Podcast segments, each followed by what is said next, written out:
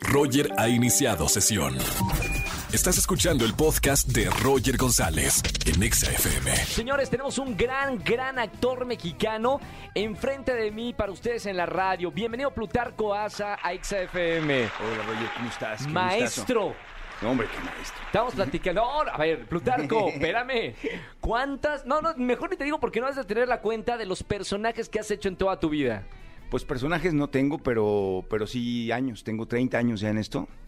Eh, este año justo cumplí 30 años. ¡Felicidades! Sí, empecé en el 92 con un García Lorca en, ahí en el Legaria. Así Y- nomás. Y ahí fue mi primera película también eh, en el aire, que yo hacía de Jiménez Cacho de ¿Sí?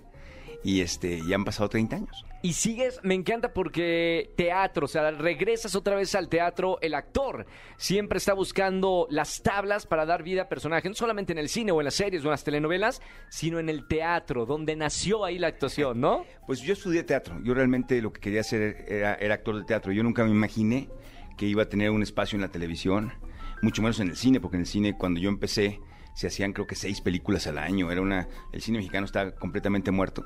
Entonces yo me hice actor para hacer teatro. Yo estudié en una escuela muy, muy buena que se llamaba Núcleo de Estudios Teatrales. ¿Quién eran los, los profesores o tus mentores? Eh, el- los directores de mi carrera fueron José Caballero y luego Ludwig Margules. sí. Eh, me, di- eh, me dieron clases José Luis Ibáñez, Luis de Tavira, me dio clases este eh, eh, David Holguín, Lorena Massa.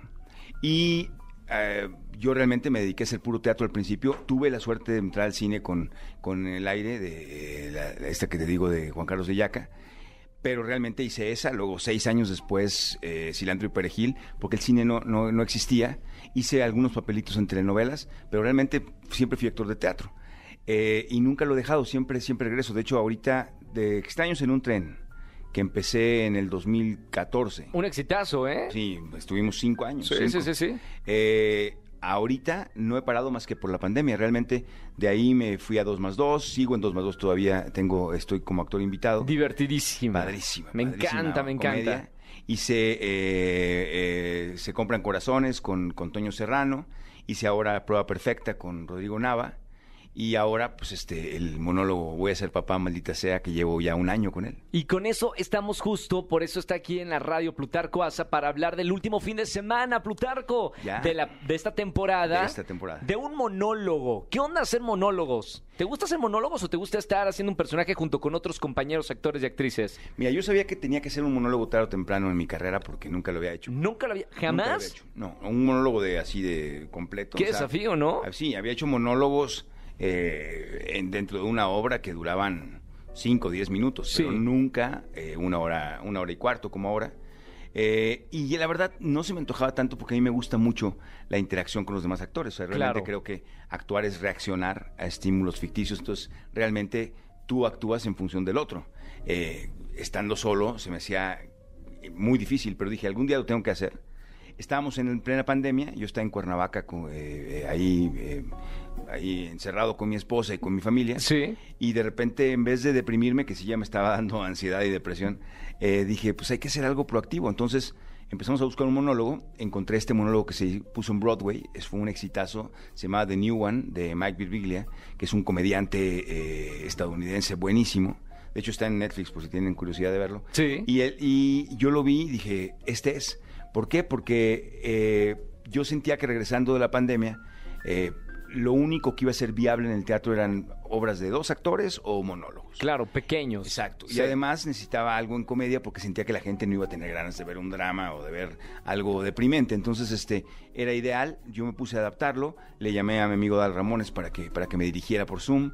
Eh, que- Lo estábamos diciendo, o sea, si alguien sabe monólogos y es comediante, pues. Adal Ramones. Era perfecto. Entonces, este, mi, mi esposa es la productora, entonces todo se hizo en familia. Queríamos estar listos para cuando dieran banderazo eh, de salida en el teatro. Eh, en cuanto hubo luz verde y, y- y entramos al 30% en el Parque Interlomas Sí. hace un año.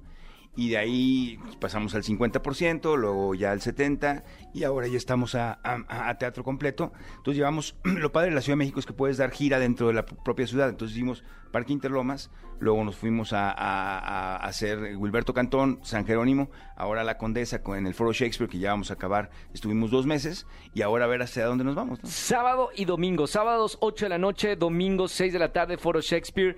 Eh, ¿Cuál es el desafío, Plutarco? Es que, a ver, actorazo. Hay, ¿Cuál es el desafío para ti más grande de hacer un monólogo?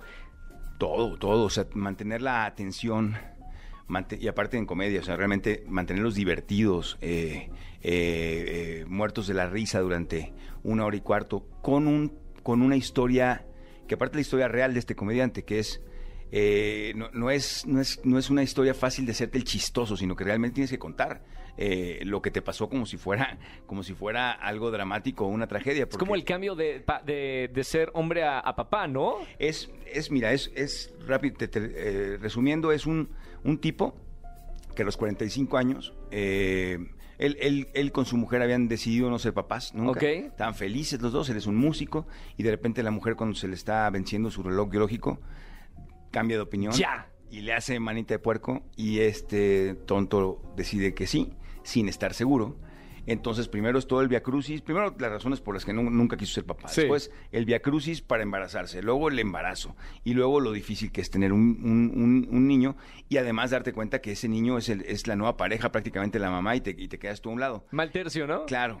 Pero todo Claro. esto mientras él va descubriendo cómo es ver el mundo a través de los ojos de un bebé. Entonces se va enamorando de su hijo y de la paternidad. Entonces tiene este lado muy conmovedor, pero te mueres de la risa todo el tiempo porque el tipo realmente vivió un via crucis. Claro, vayan a verla. eh, aprovechen este último fin de semana de la temporada Foro Shakespeare. Háblame rapidísimo porque ahorita todo el mundo está hablando de la serie donde hubo fuego. Eres eh, de los personajes más sospechosos de, de la serie. ¿Qué, qué podemos decir sin spoilers? Pues sin spoilers, aunque ya están spoilando todo en, en- en En redes, redes sociales. sociales. Sí, porque pues realmente empezó hace una semana y está en primer lugar Sí, en- claro. en, México y está en top 10 como en 25 países. Realmente ha sido un suceso. Eh, es un thriller eh, eh, que sucede en una estac- estación de bomberos. en Sí. que todos los bomberos, aparte están bien guapos y bien fuertotes, eh, ellos para, para, para salvar la estación, ellos este, deciden hacer un calendario erótico eh, y se vuelven una sensación, ¿no?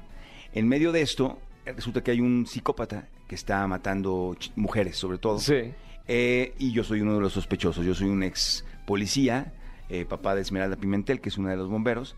Y este, y, y- y, bueno, pues realmente es un personaje oscuro, pero que no sabe si realmente él es el psicópata o, o él es una víctima del psicópata. Está buena la serie. Está muy padre, aparte tiene muchos subtemas, porque lo padre de la serie es que, que- que creo que todas las series y telenovelas, porque esta es un poquito telenovela Sí. serie, eh, eh, tienen que eh, realmente cuidar mucho las subtramas, que luego, luego se les olvidan.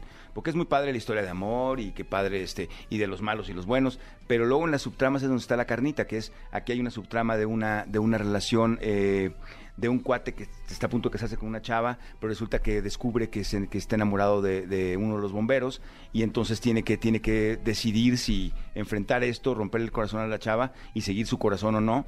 Y luego hay otra, hay otra historia de un poliamor, de, de- de una mujer que es ninfómana Sí. y, que deci- y que cura su ninfomanía un poco a la hora de hacer un, un poliamor con un chavo y una chava. Tiene todos los elementos, Tiene ¿eh? todo. Este, está tiene- buenísima. Tiene una- un cuate que es alcohólico, un bombero que es alcohólico. Hay un poco de todo y eso y eso es lo que le da mucho sabor mientras va siguiendo esta, esto que está, está complicado, que es lo del psicópata, que es lo más oscuro, y con unos efectos impresionantes como... La calidad está Realmente increíble. como Hollywood. Eh, todo lo que es eh, los incendios, las explosiones, toda la acción, eh, Netflix le metió toda la carne al asador y creo que, creo que quedó muy padre. Plutarco, felicidades por, eh, por todo tu trabajo, trayectoria. Me da mucho gusto platicar contigo. Aprovechenlo en vivo, porque un actor en vivo es otra cosa. Aprovechen este sábado y domingo Foro Shakespeare para que vayan a ver esta, este monólogo que va a estar divertidísimo y se van a reír muchísimo, ¿no? Sí, a ver si, si te animas a Ahí nos venir vemos el sábado y domingo. domingo. Este fin de Y- semana Y además quedo. tenemos boletos para tu público. ¿En serio? Sí. ¿Vamos a regalar? A los que, a los que llamen. ¿Cuántos? Tú dime cuántos y Eh, los regalo 10 ahorita. dobles para el sábado y 10 dobles para el domingo. Ya mismo, la primera persona, bueno, las primeras personas que llamen al 5166-384950 van a ver en vivo a Plutarco Asa en el teatro. Gracias por estar aquí en XFM. Gracias, Roger. Escúchanos en vivo y gana boletos a los mejores conciertos de 4 a 7 de la tarde por Exa FM 104.9.